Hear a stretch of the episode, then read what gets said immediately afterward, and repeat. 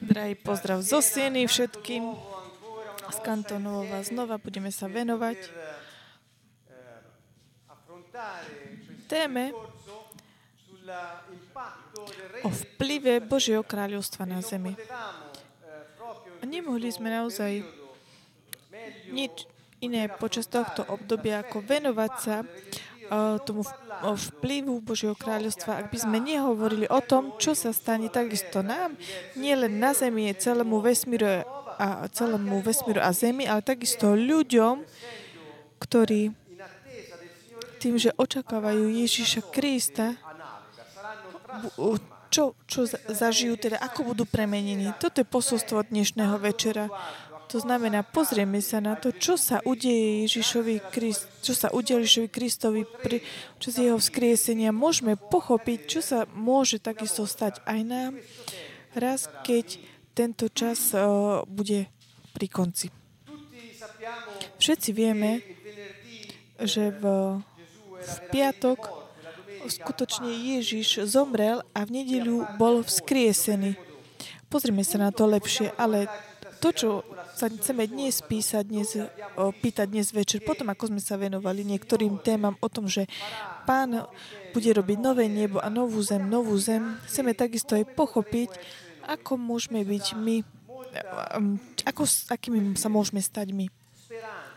Toto je taká veľká nádej, ktorá tak zapálí vnútri v nás, keď budeme počuť hovoriť o tom, o čom sme ešte nepočuli. Tak preto som veľmi túžim sa tak podeliť s týmto Božím slovom.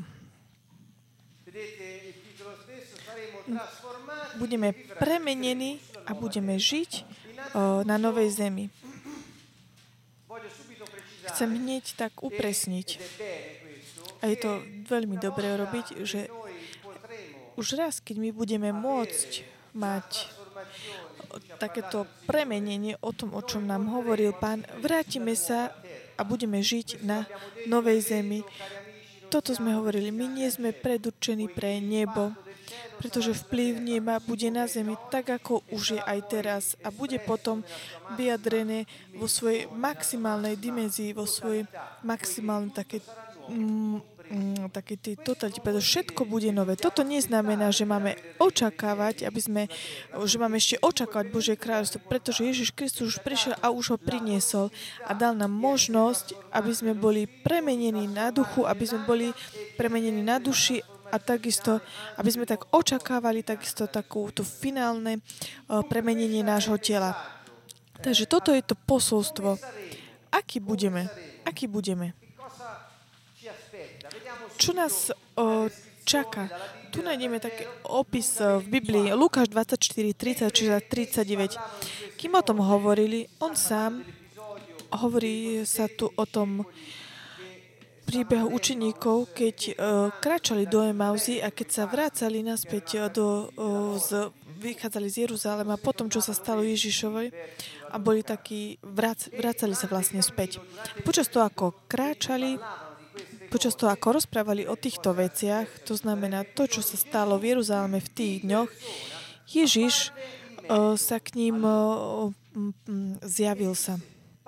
Hovorili mi, pokoj vám. Oni zmetení a naľakaní si mysleli, že vidia ducha. Potom vysvetlíme toto slovo. A on im povedal, čo sa ľakáte a prečo vám srdcia zachvácujú také myšlienky? Pozrite na moje ruky a nohy, že som to ja. Dotknite sa ma a presvedčte sa. Veď duch nemá mäsa a kosti a vidíte, že ja mám. Takže prvá vec, skúsenosť, ktorú mali učeníci, keď videli Pána vzkrieseného, bolo toto, že si mysleli, že je to možno nejaký duch, pretože v tom pôvodnom gréckom texte je použité slovo pneuma, čo znamená vlastne duch. Takže oni si mysleli, že videli ducha nejakého mŕtvého človeka, pretože oni opustili Ježiša ako mŕtvého a potom videli pred sebou vlastne toho ducha.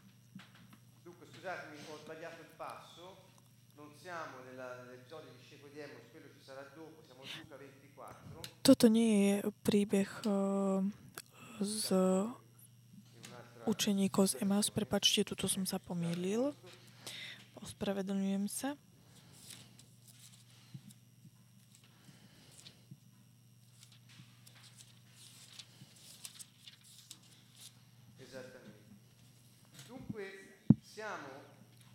Takže toto je, tak sme v tom,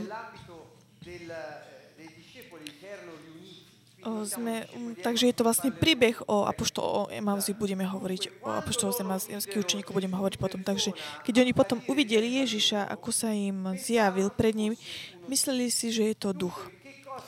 Takže čo videli?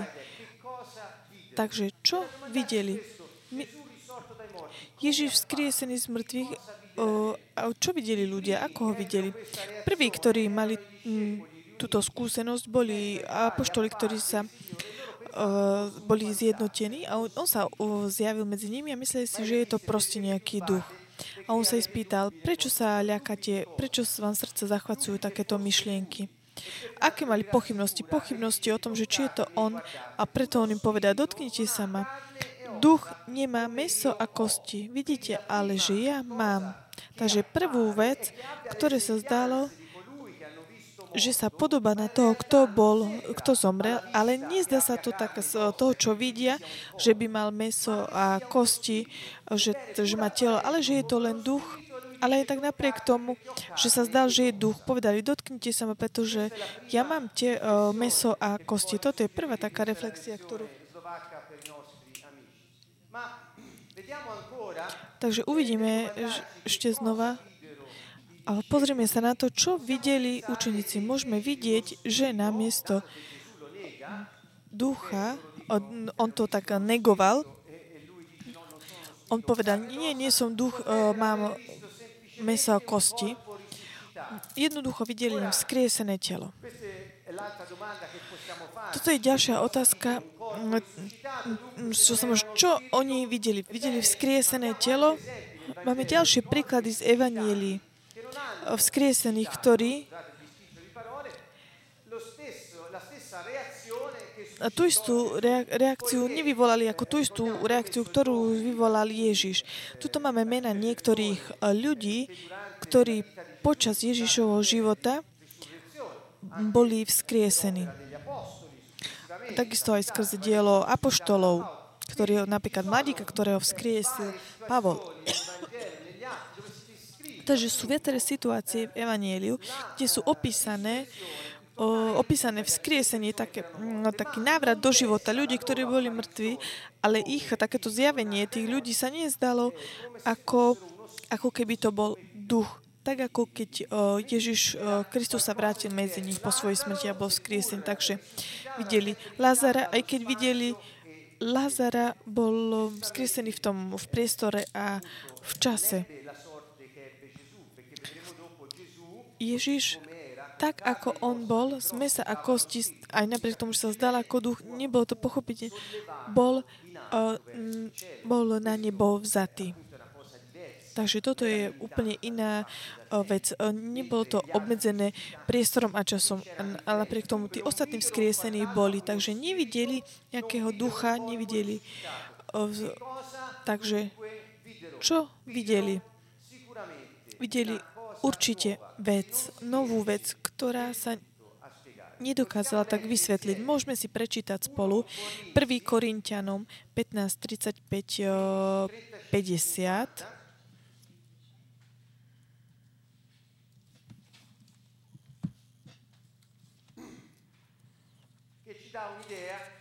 A dá nám to takú predstavu o tom, o čom teraz rozprávame. Takže, ale niekto povie, ako vstanú mŕtvi a v akom tele prídu. Ak my sme takí pozorní na slova, pochopíme ten kontext, pochopíme hneď, že taká tá pozornosť, ktorú ľudia mali, bolo pochopiť, čo sa stáva po vzkriesení, pretože po vzkriesení Ježíša sa niečo také zvláštne stalo. On, keď sa zjavil, stalo sa niečo také zvláštne, pretože sa zdalo, ako keby to bolo telo, ale bolo to telo, ktoré sa zdalo, ako keby to bol duch. A robil veci, ktoré môže robiť duch a nemôže ich robiť telo. Robil veci, ktoré mohlo robiť telo, ale ktoré si my myslíme, že nemôže robiť duch. Potom to vysvetlíme lepšie. Takže Pavol sa snaží vysvetliť Korinťanom niektoré veci, ktoré sa týkajú tejto situácii. Takže hovorí, ako vstanú mŕtvi, v akom tele prídu. Pamätáme si, že tieto slova sú inšpirované Duchom Svätým. Takže Boh sám nám dá toto posolstvo, aby nám tak vysvetlil, čo sa stalo v iných častiach Biblie. Dva mesiace sme hovorili o hermeneutike, takže tak praktizujeme, používame tieto veci, o ktorých sme hovorili. Takže ako vstanú mŕtvi, v akom tele prídu? Hlupák, či to seješ, neužije, ak prv neodumrie. A čo seješ, neseješ budúce telo, ale holé zrno, či už pšeničné, alebo nejaké. A Boh dá nové telo, tak ako sa stanovil. Iné telo dalo zvieratám, iné telo dalo iné vtáčie telo, iné rybie. Vo verši 42. Tak je to aj zo zmŕtvych staní. Seje sa porušiteľné, vstáva neporušiteľné. Takže vo vzkriesení, v tomto novom stvorení, telo, ktoré máme, ktoré je teraz porušiteľné, bude neporušiteľné. Toto je prvá charakteristika, neporušiteľnosť. Čo to znamená? Nebude, nezostárne, nebude mať také tie procesy, také porušiteľnosti. A takisto seje sa potúpené, vstáva slávne. Takisto okrem také neporušiteľné bude mať taký ten aspekt slávy. Seje sa slabé a vstáva mocné. Takže tá moc, sila, veci, ktoré môže robiť telo, ktoré je slabé, nemôže robiť to, čo má telo. Máme teraz, je také slabé, je také porušiteľné, ktoré nemanifestuje zatiaľ Božiu slávu a je takisto porušiteľné. A potom pokračuje Pavol. Ak jestvuje živočíšne telo, jestvuje aj duchovné. Toto slovo ma vždy sa tak dotklo. Aký význam má telo duchov? Hovorí telo duchovné. Bude to telo, alebo je to duch? Vidíte? A tak je to, keď učeníci videli Ježiša, ktorý prišiel prvýkrát medzi nimi, povedali im, pokoj vám. Myslím si, že je to duch, ale on povedal, ja mám telo, dotknite sa ma, ja som z mesa a kosti. Je to telo duchovné, je to niečo úžasné, niečo, čo naša myseľ nedokáže ani si to nejako tak predstaviť. Snažíme sa tak opísať tie reakcie, pochopiť to v tom kontexte, aby sme mali aspoň trošku takú predstavu o tom, čo by to mohlo byť. A hovorí takisto. Tak je aj napísané. Prvý človek Adam sa stal živou bytosťou. Posledný Adam, to znamená Ježiš, oživujúcim duchom. Takže hovorí, bude vzkriesené duchovné telo. A je to duch, ktorý dáva život, ktorý bude vzkriesený. Takže, ale nie je prv duchovné, ale živočišné. Až potom duchovné. Prvý človek zo zeme je pozemský. A takisto aj my dnes, naše telo je teraz pozemské, ešte je zatiaľ porušiteľné. Druhý človek je z neba. Takže je tu rozdiel. Takže pokiaľ bude pochádzať zo zeme, podlieha také porušiteľnosti, pretože celé stvorenie kvôli rebelii Adama a Evy je také jednoducho je porušiteľné. Takže ten pochádza z neba, je v takej tej inej dimenzii. Nie, oni podchádza tej dimenzii priestoru a času, kde neexistuje taká tá nejaká slabosť, taká tá porušiteľnosť. Takže v tej našej dimenzii sa to všetko deje kvôli hriechu, ale Boh stanovil, aby sme sa my vrátili úplne na začiatok. A takisto to, čo sa týka tela v takej tej predchádzajúcej situácii, v akom bolo telo človeka, predtým ako Adam zrešil. Takže aký je ten pozemský, taký sú aj ostatní pozemskí. My teraz tak máme deti, ktoré sú ako následok korupcie sú také pozemské, ale aké nebeský, takí sú aj ostatní nebeskí. Takže my, ktorí sme zrodení s Kristom, máme našu dušu kvôli disciplíne Ducha Svätého výchove i takisto je proste obnovené. A takisto aj naše telo bude také premiestnené z tej dimenzie, z tej korumpovanej do tej dimenzie tej duchovnej. Ako sme nosili obraz pozemského, tak budeme nosiť obraz nebeský. Ako sme nosili obraz pozemského, tak budeme nosiť obraz nebeského. Hovorím však, bratia, že telo a krv nemôžu byť dedičmi Božieho kráľovstva, ale neporušiteľnosť nebude dedičom neporušiteľnosti. Bude to telo, ktoré nebude limitované časom, priestorom, takisto ani smrťom, nebude porušiteľné, bude silné a bude mocné, bude oslavené, bude manifestovať plnosť toho, na koho je urobené na obraz. Toto znamená na slávu. Bude podliehať zákonom ducha a nie tela. Akýmkoľvek spôsobom to duchovné telo je to telo Ježiša Krista, ktoré my môžeme vidieť v Evanjeliách. To telo duchovné bolo také kompaktibilné s materiálnymi vecami, ale bolo úplne kompaktibilné takisto s duchovnými zákonmi. Bol tam úplne taký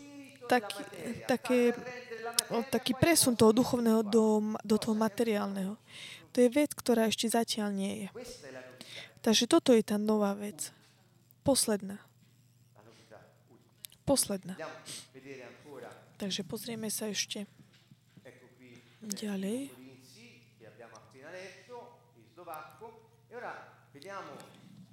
Teraz sa pozrieme na niektoré časti Evanjelia, čo sa týka týchto vecí, o ktorých som teraz hovoril. Matúš 28, 9, 10.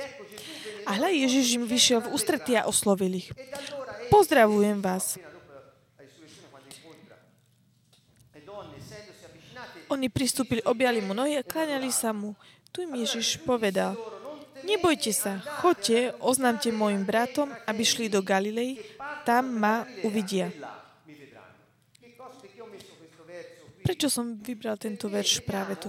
Pretože tu vidíme, že tieto osoby tak išli v ústretí tomto duchovnému telu a mal nohy, keďže mu ich objali, takže mal takú funkciu jednoducho mohli chytiť do rúk niečo. Keby to bol duch, tá ruka by tam už tak prešlo cez to, nemala by takú tú dimenziu, tú materiálnu, fyzickú, ale oni mu objali nohy, jednoducho kláňali sa mu, takže je to materiálne, ale je to zároveň aj duchovné.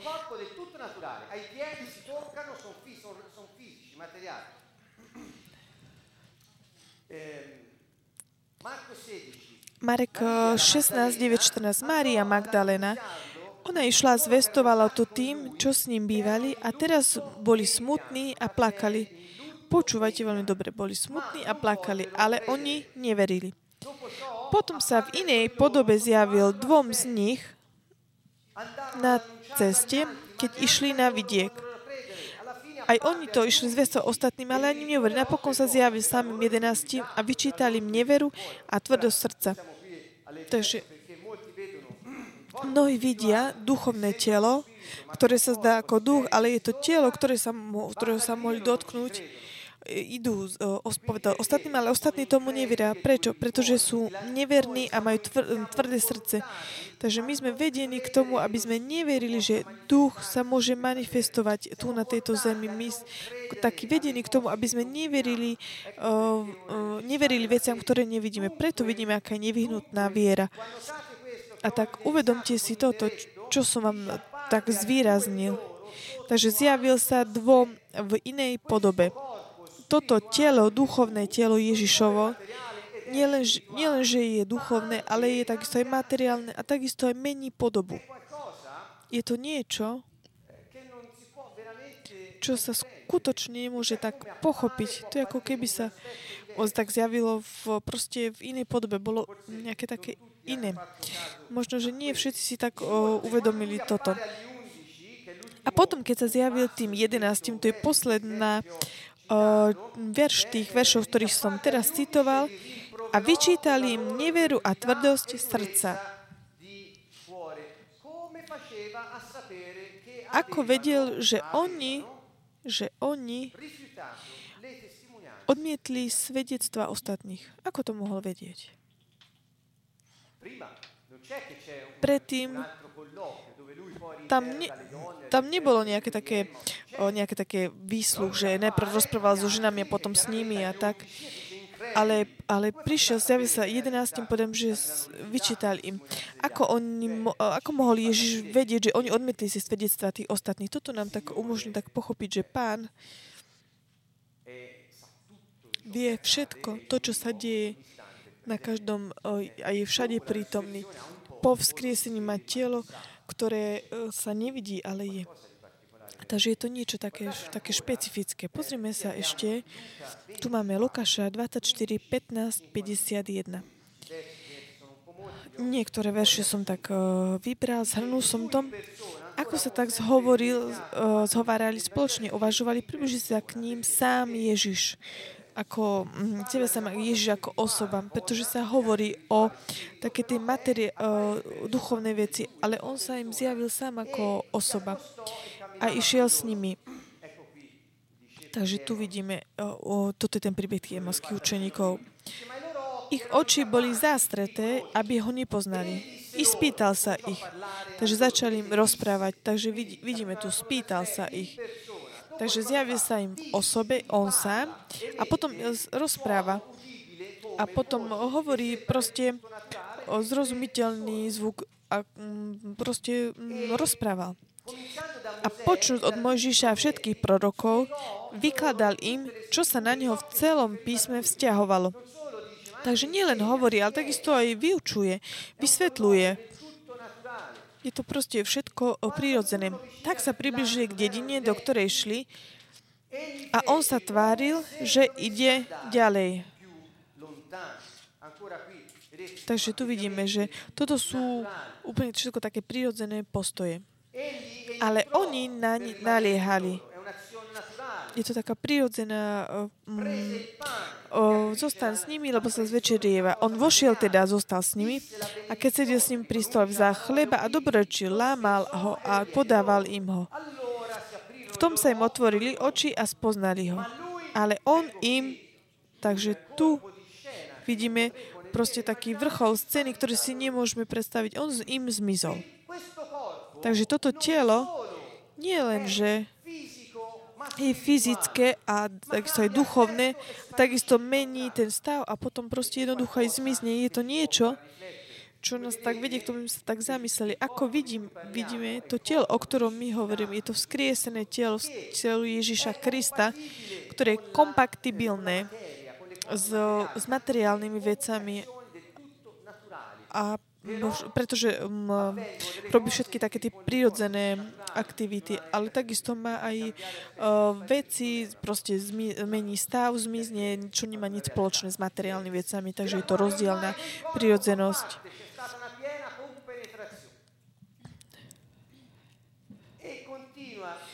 A pokračuje. Aj oni porozprávali, čo sa im stalo cesto, ako ho spoznali pri lámaní chleba, kým o tom hovorí. On sám zastal uprostred nich, takže toto je ďalší príbeh. Počas toho, ako rozpráva sa o tomto, on sám, takže počerkujem to, takže on sám, to nie, že on poslal niekoho, to nie, on nezjavil nejakého aniela iným ľuďom, to znamená, bol to on, ktorý sa im zjavil uprostred nich, on ako osoba, povedal im. Pokoj vám. Možno, že to tak neuvedomujeme, ale keďže neviem, ako u vás doma, vy, ktorí nás počúvate, my, ktorí sme tu, tak zjednotí, ako keby sa tak zrazu zjavila medzi nami nejaká osoba, ktorá tu nebola predtým, ale je tu teraz. Je to proste niečo také úžasné, niečo, čo nemá nič spoločné s prirodzenými zákonmi. A potom teda hovorí, pokoj vám. Vo verši 41. A keď tomu stále od veľkej radosti nemohli uveriť, a len sa divili, povedali, máte tu niečo na jedenie? Keďže sa tak zmizol, zjavil, mení svoj stav, príde, povie im neveriace pokolenie, mohli tak pochybovať, že je to on sám osobne. Tak čo povedal, čo urobil, že aby tak potvrdil, dal taký dôkaz, že on je medzi nimi na zemi, v tej dimenzii prirodzenej. Dajte mi niečo na jedenie. Prečo? Pretože telo proste je. Takže tu on tak zjavuje, ukazuje, že je to telo. A oni mu naozaj ešte zatiaľ neverili. Možno bol taký udivený. Takže povedali im teda, máte tu niečo na jedenie. Oni mu podali kúsok pečenej ryby. Takže to jedlo vošlo do tohto tela. Bolo to pečená ryba. I vzal si a jedol pred nimi. Vidíte, Ježiš robí také tie priame činy, ktoré chcel demonstrovať. Prečo? Aby im ukázal, bo oni ešte neverili, tak im povedal. A teraz budem jesť pred vami, aby si nemysleli, že to niekde tak nejako neschová. Takže on, Pán, im sa snažil ukázať, demonstrovať týmto neveriacím, ktorí na neho pozerali. Takže sa myslel by sa, toto telo je kúsok pečenej ryby pred vami. Ja som proste zjavil, môžem zmeniť svoj stav, môžem zmiznúť, takže nezabudeme na ďalšie veci. Takže tu sme pri verši 51, kde on sa vznášal do neba, ako ich žehnal, vzdialil sa od nich a vznášal sa do neba. A tu proste zmizol. Takže prišli sme k takému tomu maximu, kde nielen, že jedol pred nimi, rozprával im, vysvetľoval im veci, ale takisto, ako sa zjavil, tak aj zmizol a vzdialil sa do neba. Takže viete si predstaviť takú tú situáciu tých ľudí, v akej situácii nachádzali. Oni videli prvýkrát duchovné telo. Prvýkrát videli duchovné telo. Je to niečo úžasné. Pre mňa sa to veľmi tak dotýka, tento argument. Prečo? Pretože je to, ako my budeme, aký budeme my všetci. Toto je dôležité. Nie je to, že ma to tak ohromuje, že len úžas jeho vzkriesenie, ale že tak, ako je on, budeme takisto aj my. Takže môžeme myslieť na tieto veci. Naozaj tak z vierou, ktorú nám Pán dal vo svojom slova a pochopiť, že tie veci, ktoré sa diali v týždňu, boli naozaj také partikulárne, špecifické. Môžeme sa pozrieť znova v Jánovom evanieliu 20:14-26. Keď to povedala o bratia, sa videla tam stáť Ježiša. Takže tuto vidíme, tuto je ten príbeh, keď sa Ježiš zjavil Marii Magdalene. Vo verši takže Ježiš tam stál. Mal takú pozíciu, ako normálne človek stál. Ježiš jej povedal, už ma nedrž. Jednoducho ona sa ho mohla dotkla. Bol fyzicky. A vo verši 19 hovorí, večer v ten istý prvý deň v týždni za zatvorenými dverami prišiel Ježiš, stál si doprostred a povedal im, pokoj vám. To sú to také klišé, také charaktery. Ježiš sa zjaví a povie, pokoj vám. A to, čo naozaj tak udivuje, je, že to rozprávanie ten opis je tak zameraný na to, že je tam uvedené, že sú za zatvorené dverami, pretože oni mali strach z Judeov. Boli to také ťažké obdobie, proste prenasledovanie a oni zo strachu sa proste zatvorili zatvorenými dverami. Takže to znamená, že neboli to dvere, ktoré neboli také, že sa mohli tak otvoriť, ale boli proste pozamykané zámkami. Prečo? Pretože mali strach, aby ich videli, mali strach, že bude zaútočené na nich. Takže on za zatvorený dverami prišiel Ježiš, takže vošiel do tej miestnosti, zjavil sa tam. Nemám iné slovo, na to by som to vysvetlil. Stál sa tam, zjavil sa tam, ako za tým zatvorenými dverami. Prišiel Ježiš. Takže toto telo, ktoré je materiálne, ktorý jedol pred nimi, aby im tak ukázal, pochopil, aby proste videli. Dotkol sa tela, zmizlo, zjavilo sa, vystúpilo do neba a potom prešiel zatvorený damni. Zjavil sa, zmizol. A on bol z tela a z mesa a z kosti. Ako to povedal vo verši 20, ukázali im ruky a bok. Čo im ukázal? Prečo im to ukázal? Ruky a bok. Ukázal im rány po ukrižovaní a kopiou prerazený bok. Takže máme tu Ježiša, ktorého telo vzkriesené prinášalo znamenia, ktoré bolo to, čo sa udialo v tých posledných momentoch jeho života. Takže toto znamená, že samozrejme im ukázal, že je to on, pretože to zodpovedalo jednoducho tomu, čo sa udialo Ježišovi. Prečo? Pretože im chcel tak potvrdiť im, že to je naozaj on, že je to telo, ktoré bolo vzkriesené, nie nejaké iné, ktoré, ale bolo to telo, ktoré predtým mal a bolo vzkriesené. Chápete, čo chce povedať? Je to veľmi dôležité. Naše telo bude vzkriesené, bude neporušiteľné, slávne a budeme tak, ako bol on, budeme mať telo duchovné na novej zemi pod novým nebom. Toto je koniec každej veci.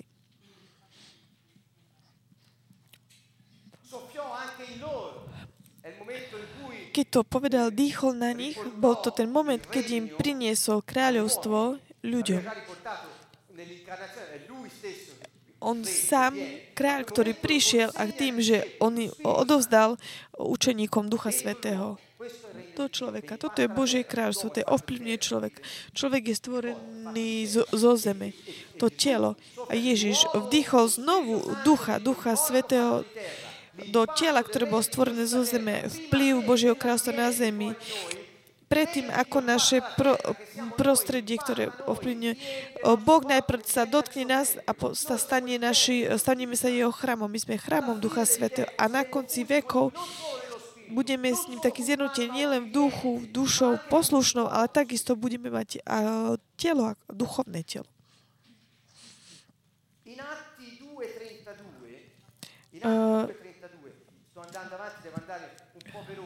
V skutkoch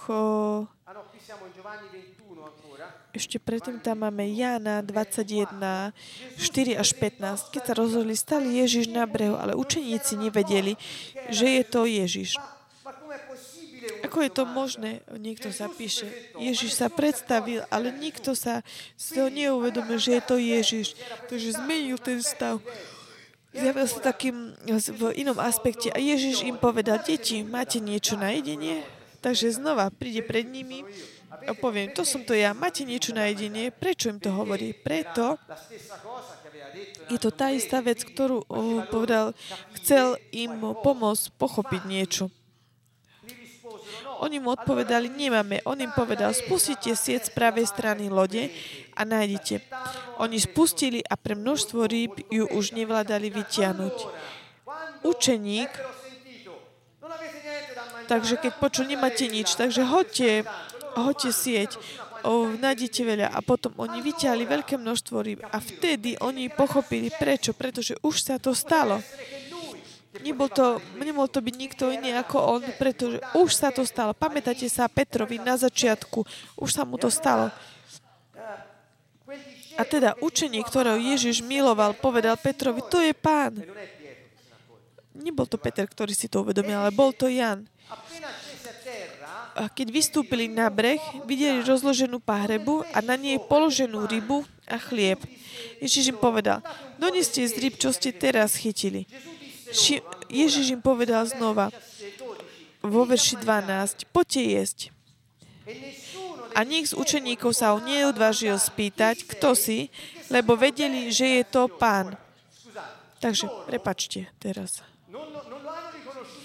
Oni ho nespoznajú na základe fyzického aspektu, mal fyzický aspekt, pretože ich pozval jesť. On urobil oheň, on im rozprával, ale oni ho nerozpoznali na základe toho fyzického aspektu, ale oni vedeli na základe toho, čo sa udialo.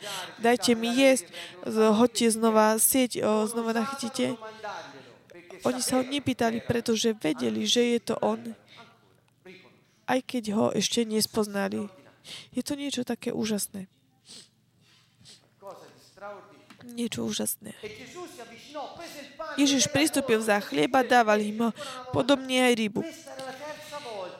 Toto tretíkrát Ježiš sa zjavil od svojho zmrtvých stania.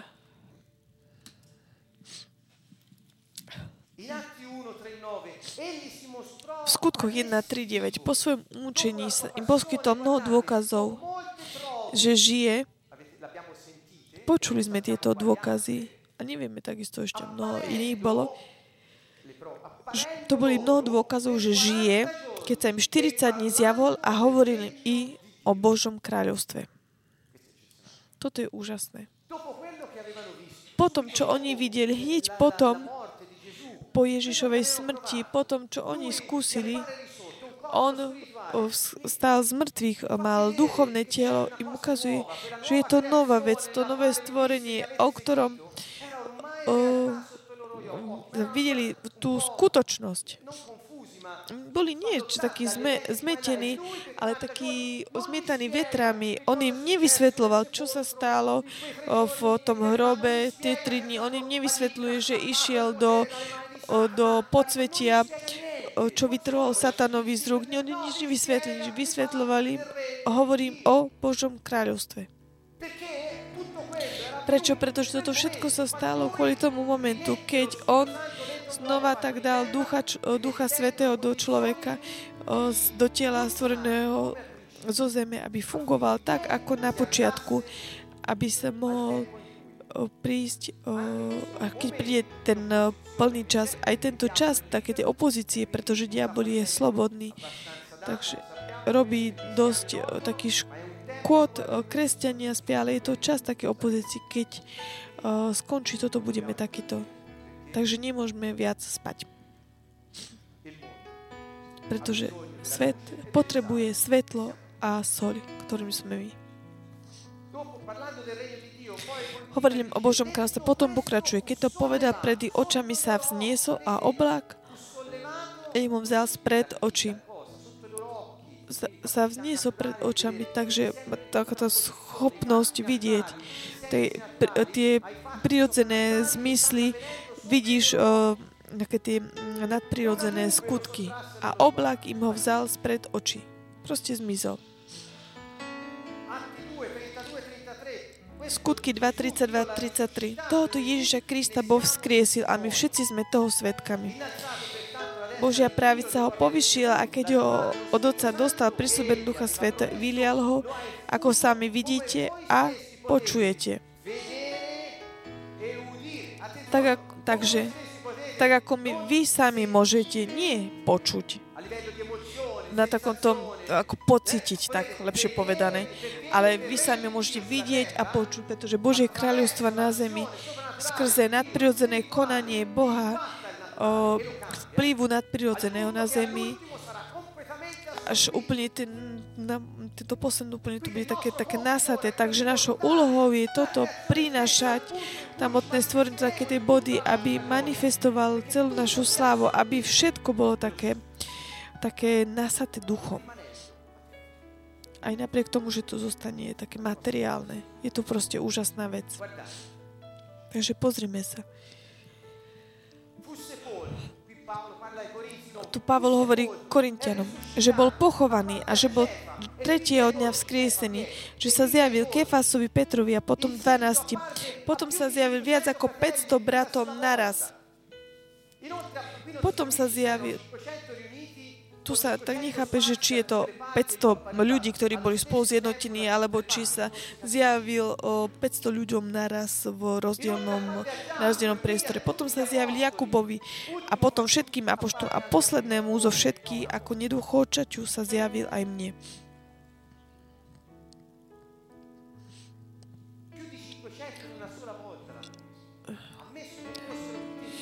Päťsto ľuďom sa proste zjavil. Možno boli všetci tak na viacerých miestach. 1. Korinťanom 15.49. Ako sme nosili obraz pozemského, tak budeme nosiť obraz nebeského človeka.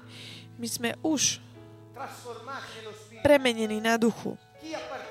Ten, kto patrí Kristovi, vytvára s ním jedného ducha.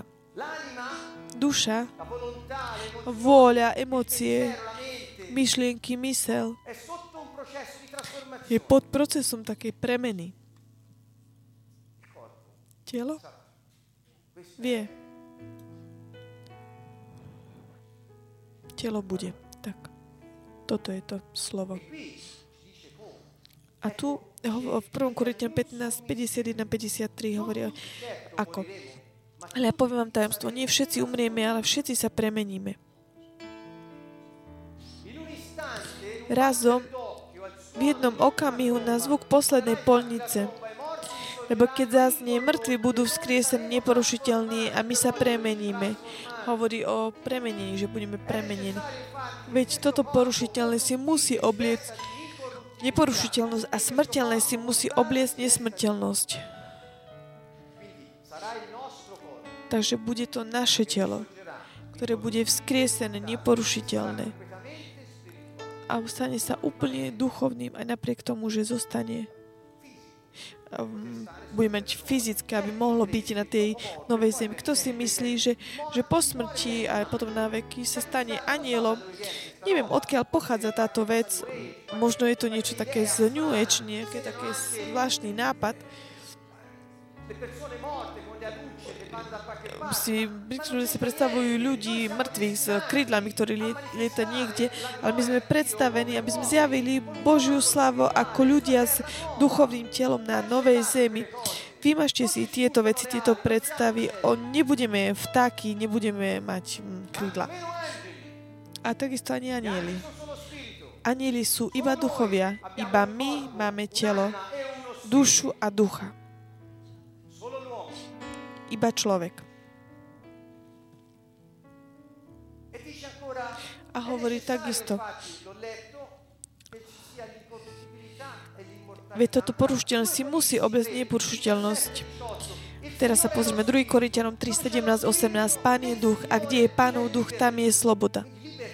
Takže sloboda. Mi tak príde na mysel myslieť, že tá sloboda bez hraníc, priestoru a času, ktorú sme žili náš život. Už je teraz vnútri v nás, v našom duchu. Žijeme taký ten moment tej slobody a my všetci s odhalenou tvárou hľadíme ako v zrkadle na Pánovu slávu a Pánov duch nás premienia na taký istý, čoraz slávnejší obraz. Takže ten nápad takéto premeny, čo sa týka našej duše, sláva v sláve, takže príde čas, kedy takisto aj naše telo bude na obraz Boží, ktorý Boh stanovil. A teraz ešte 2. Petrov 3:10-13. Pánov deň príde ako zlodej. A vtedy sa nebesia s rachotom pominú. Živli sa páľavou rozplynú aj zem i diela, ktoré sú na nej. A keď sa toto všetko má tak rozplynú ako sveté a nábožné, musíte žiť vy, čo očakávate túžobne príchod Božieho dňa, pre ktorý sa nebesia páľavou rozplynú a živli sa ohni roztopia. Podľa jeho prísľubu očakávame nové nebo a novú zem, na ktorých pribýva spravodlivosť.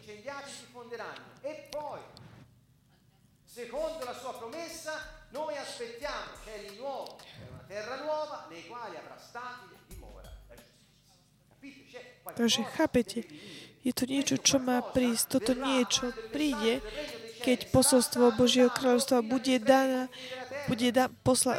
dané až po hranice sveta. Sú znamenia, ktoré si myslia, že čas proste už prichádza, ale toto nie je koniec. Koniec príde vtedy, keď posolstvo o Božom kráľovstve bude dané všetkým. Takže my sme to tí, ktorí môžeme tak urýchliť tento moment tým, že budeme plnostiť ten nadprirodzený systém, ktorý je v nás, ktorý je aktívny na tejto kráľovstve. Božie kráľovstvo je aktívne, funguje skrze vieru, v láske.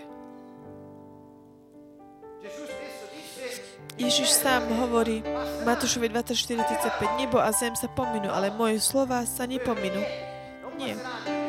Nepominú. Nebo a zem, áno. Prečo? Pretože príde nové nebo a nová zem. Takže chápete, on nám hovorí, chce nám povedať toto, ale moje slova sa nepominú. V Filipanom 3.21. On mocou, ktorou si môže podmaniť všetko, pretvorí naše úboje telo, aby sa stalo podobným jeho oslávenému telu.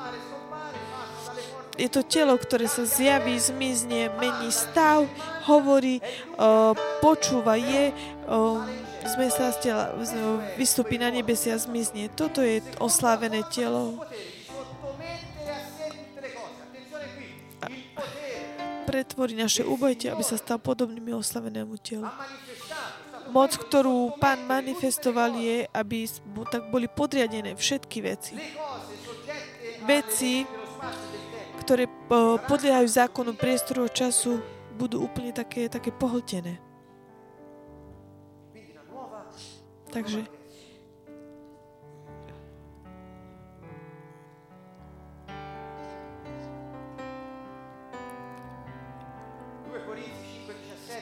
Korintianom 5.17. Takže kto je teda v Kristovi, je novým stvorením.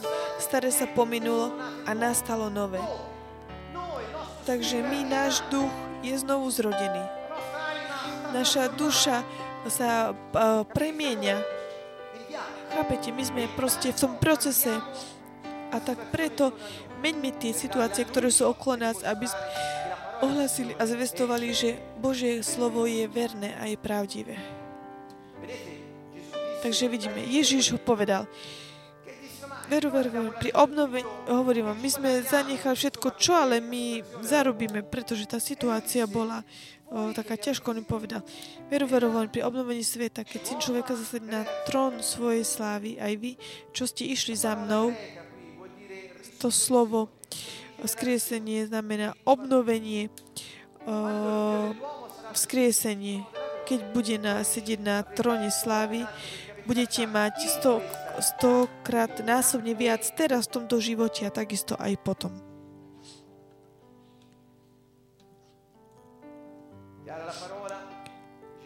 Ján 14.20. V ten deň spoznáte, že ja som v svojom Otcovi, vy vo mne a ja vo vás. Takže vidíte, všetko sa tak potom sa tak zjednotí všetko. Keď Duch Svätý bol daný človeku. O tomto hovoril Ježiš v Jánovi 14.20.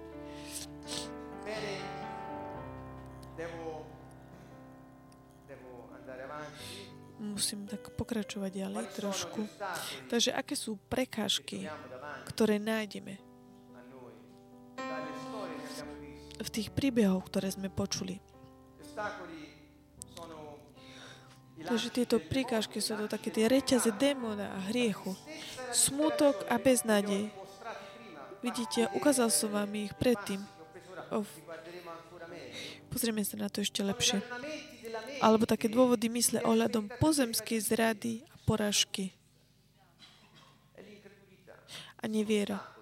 Toto sú prekážky, ktoré nám zabraňujú vidieť nové veci, ktoré Ježiš už urobil.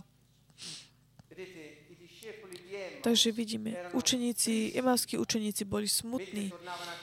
Keď sa vracali domov, dôverujúci svojim uvažovaním ohľadom zrady, a oni si mysleli, že boli zradení a od tejto časnej porážky. Ich oči boli neschopné vidieť ich.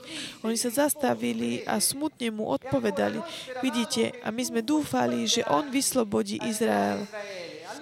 A vtedy sa im otvorili oči a spoznali ho. Takže toto sú kroky. Takže oni boli smutní. My sme dúfali, ale nie zradil nás. Naše očakávania boli zradené. Takže ak si smutný, pretože tak zameriavaš svoju myseľ, zameriavaš na tie dočasné poražky, ktoré vidíš, nie si schopný vidieť vzkriesenie, nie si schopný vidieť ducha tebe a skrze teba ovplyvňovať svet. Nie je to jednoducho možné, je to jasné. Toto sa stalo takisto aj nám. Pozrime sa. Takže aký bol ten ďalší problém? Mária Magdaléna. Keď stále tak plačeme za minulosťou, za zemskými vecami a keď sme takí prevalení tým našimi sentimentami, jednoducho nemôžeme vidieť. Vo verši 11.12 Mária plakala a počas toho ako plakala, sa obrátila k nemu, ale nevedela, že je to Ježiš. Prečo? pretože bola stále sa tak vrácala k tomu, čo bolo. Ona bola neschopná vidieť to, čo Boh už urobil. Takže nebuďte smutní. Nerozmýšľajte nad nejakými zrádami a neplačte za minulosťou, čo sa nevráti. Ale zatvorte tak oči, aby ste videli to, čo Boh urobil. Takže znova, učeníci vo večeradle strach, neúspech, proste boli takí, mali smútok, plakali, boli takí, nevideli proste.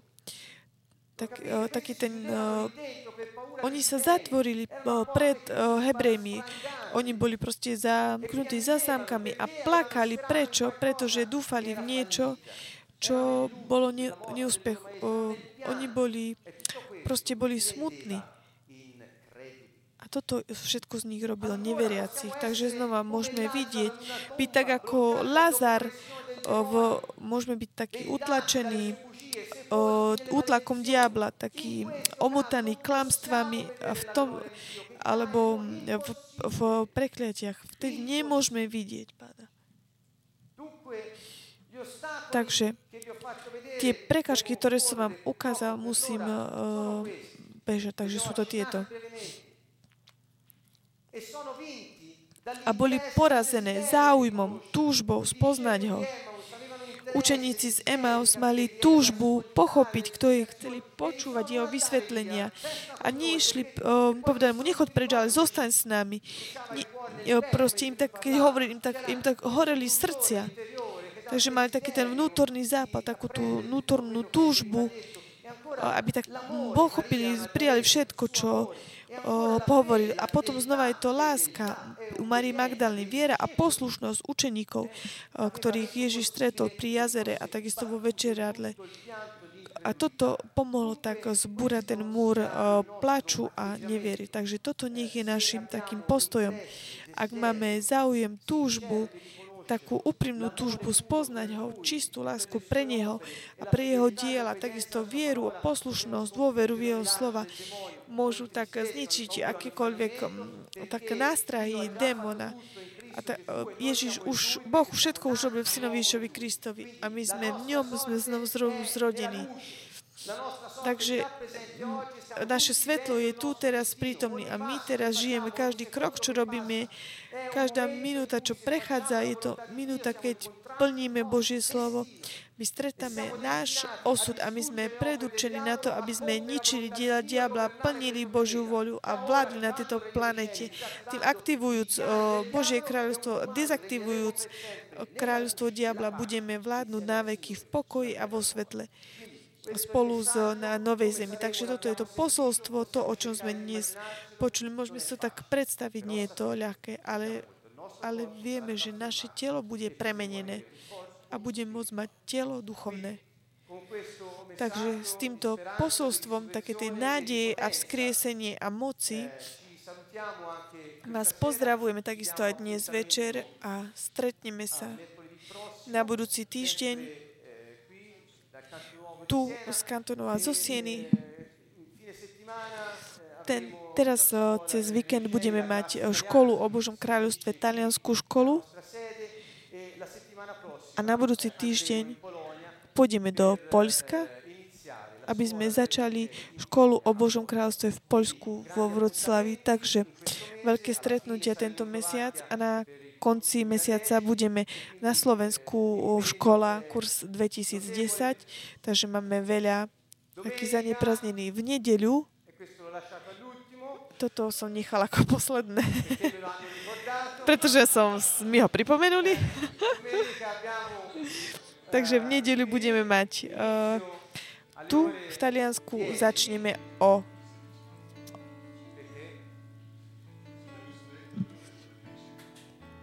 o 10:00. Oni povedali, že o 10:00, lebo sme napísali to v newsletteri, takže o 10:00 začneme seminár, ako sa stať vodcom. Takže rozlúčime sa s týmto. Všetci sme potenciálnymi vodcami. Všetci sa zrodili pre toto. ale nie všetci podľa toho žijú, takže toto je posolstvo, no, správu, ktorú budete počuť v nedeľu, o tom budete počuť, čo máme robiť. Takže drahý pozdrav zo Sieny, takže môžeme sa modliť spolu, aby tieto veci, tieto slávy a úžasov, ktoré sme dnes počuli, priniesli, priviedli nás, aby sme počúvali Ducha Svätého novým spôsobom, aby sme mali novú nádej v našom srdci.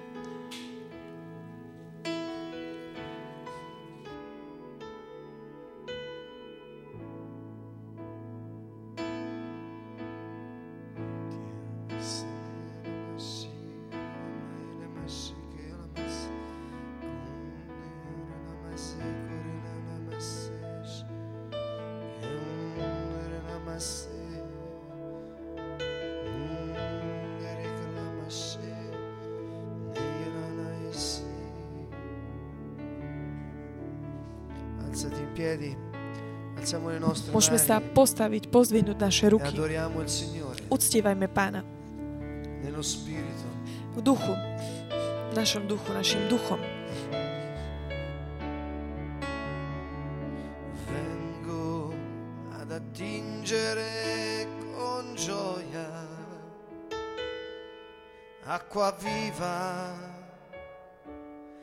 alle sorgenti della salvezza, fonte di vita in me. Vengo ad attingere con gioia acqua viva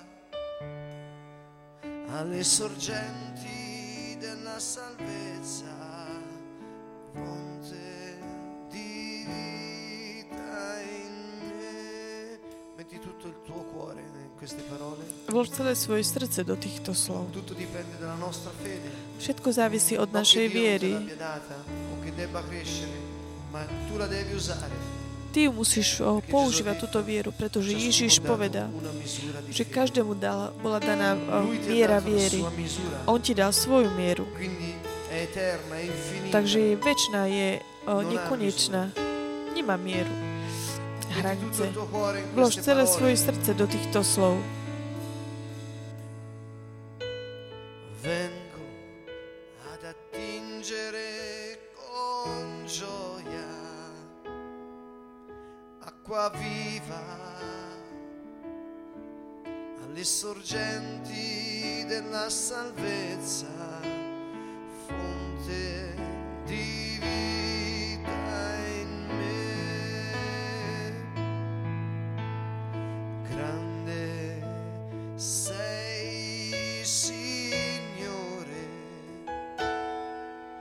Il tuo nome è la mia forza ed il mio canto, fonte di vita in me. Gesù, Gesù, Gesù.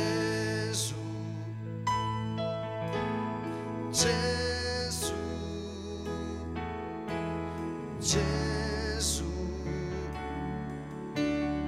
Gesù, con tutto il cuore, Gesù, Gesù, Gesù, Gesù,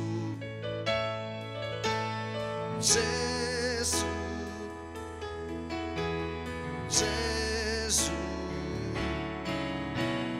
Gesù, vengo ad attingere, vengo ad attingere con gioia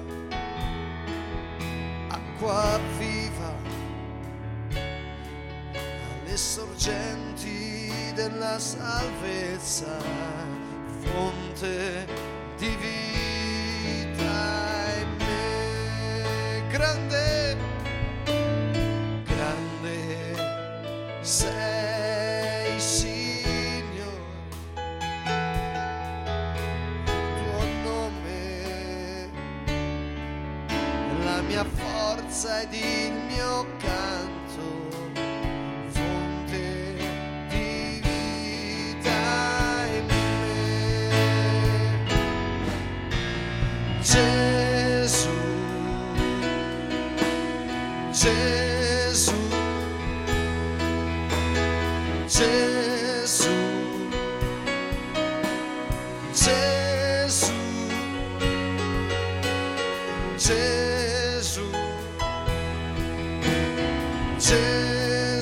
Gesù, Gesù, Yeshua, Gesù,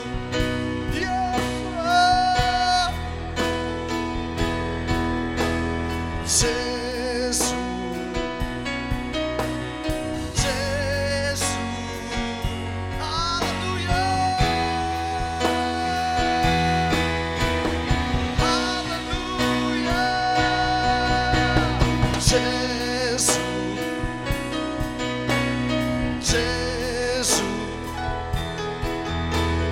Gesù, canta il suo nome, Gesù, spievaj jeho meno, vzývaj ho, on ťa zachráni. Gesù, Gesù, Gesù, Gesù, Spirito di Dio, scende su di noi. Boží duch, zostup na nás. Naplň naše srdcia, Duchu Svätý.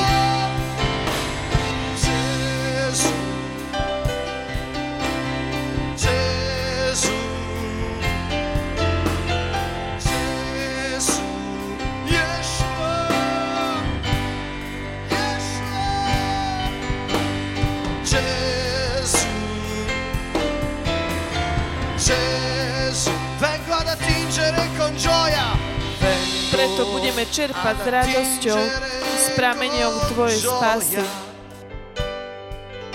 Acqua viva alle sorgenti della salvezza. Prameň života si.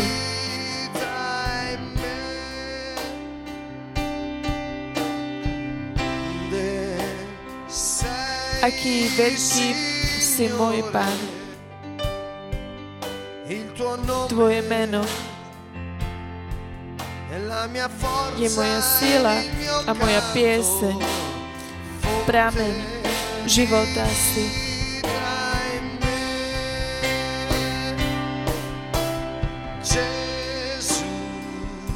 Gesù, Gesù,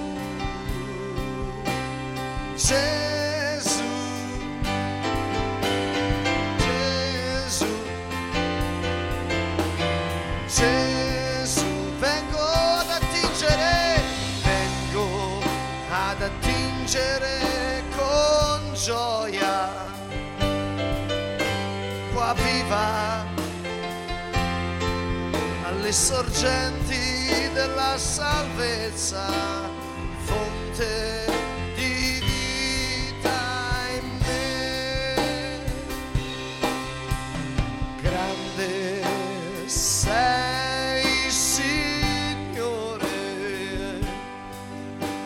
Tuo nome è la mia forza ed il mio canto, fonte di vita in me. Gesù, Gesù,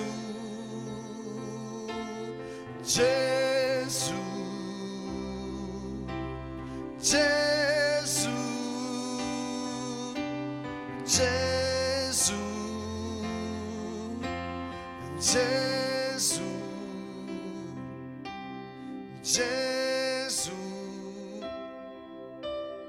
Gesù, Gesù, Gesù, Gesù, Gesù, Gesù, Gesù. Gesù.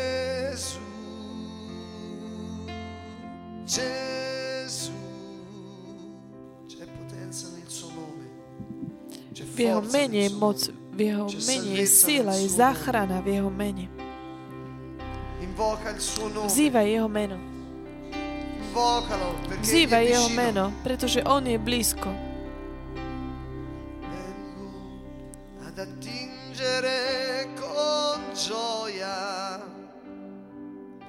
Acqua viva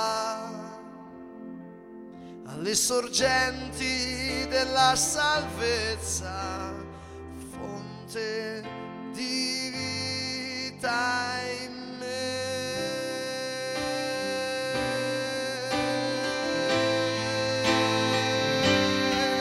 di vita in me, di vita in me, Yeshua.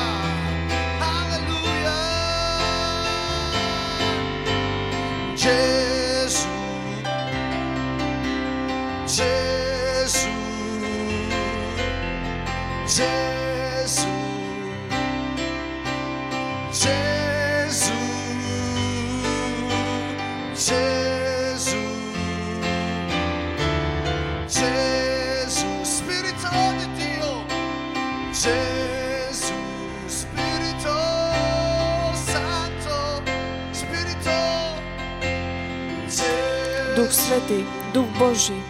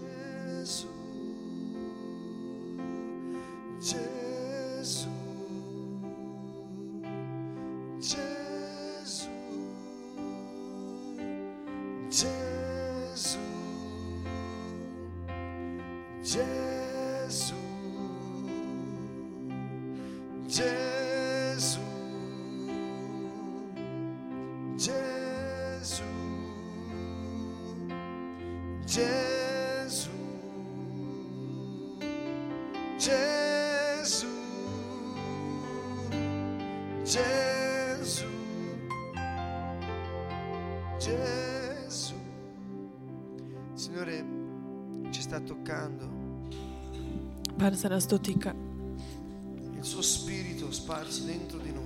Jeho duch tak rozlieva v nás. Pán uzdravil štítnu žľazu. Pokračujte, vzývajte jeho meno. Pokračuje, vzývaj jeho meno tam, kde si. Ježiš sa nikdy nemení. Žena, ktorá trpela krvotokom, keď ho videla, ako prechádza okolo neho, ona sa celou vierou tak obrátila na neho a dotkla sa ho. Slepý Bartimej volal: Ježiš, syn Dávidov.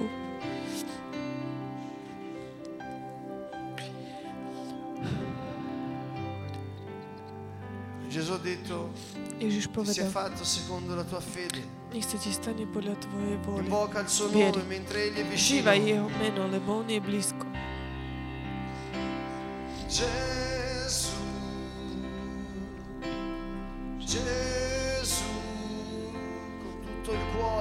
Celým svojim srdcom, celým sebou samým.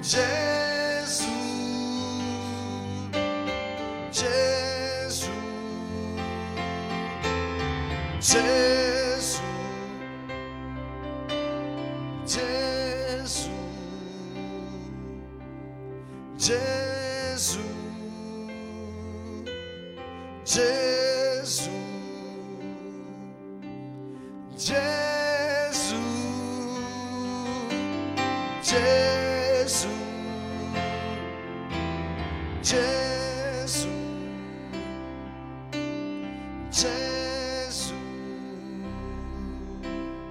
Gesù, Gesù, Gesù,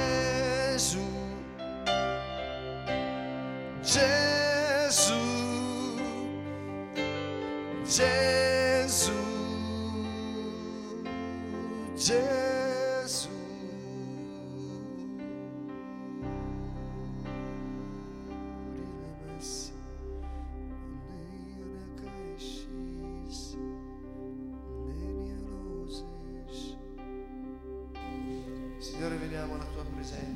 Pane, vchádzame do Tvojej prítomnosti.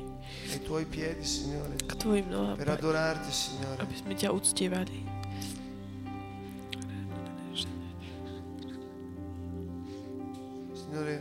Pane, vystri svoju ruku na nás.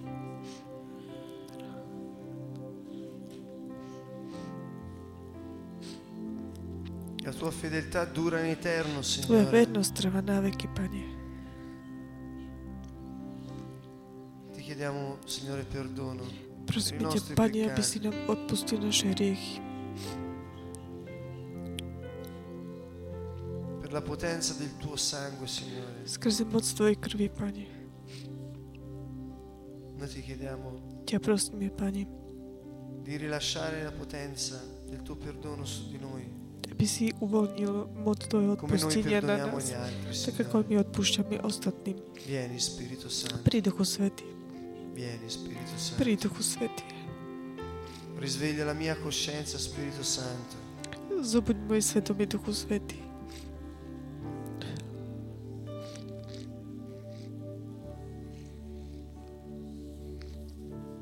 Signore, apriamo i nostri cuori davanti al tuo trono, davanti a te. Pane, otvárame svoje srdcia pred tvojim trónom, pred tebou.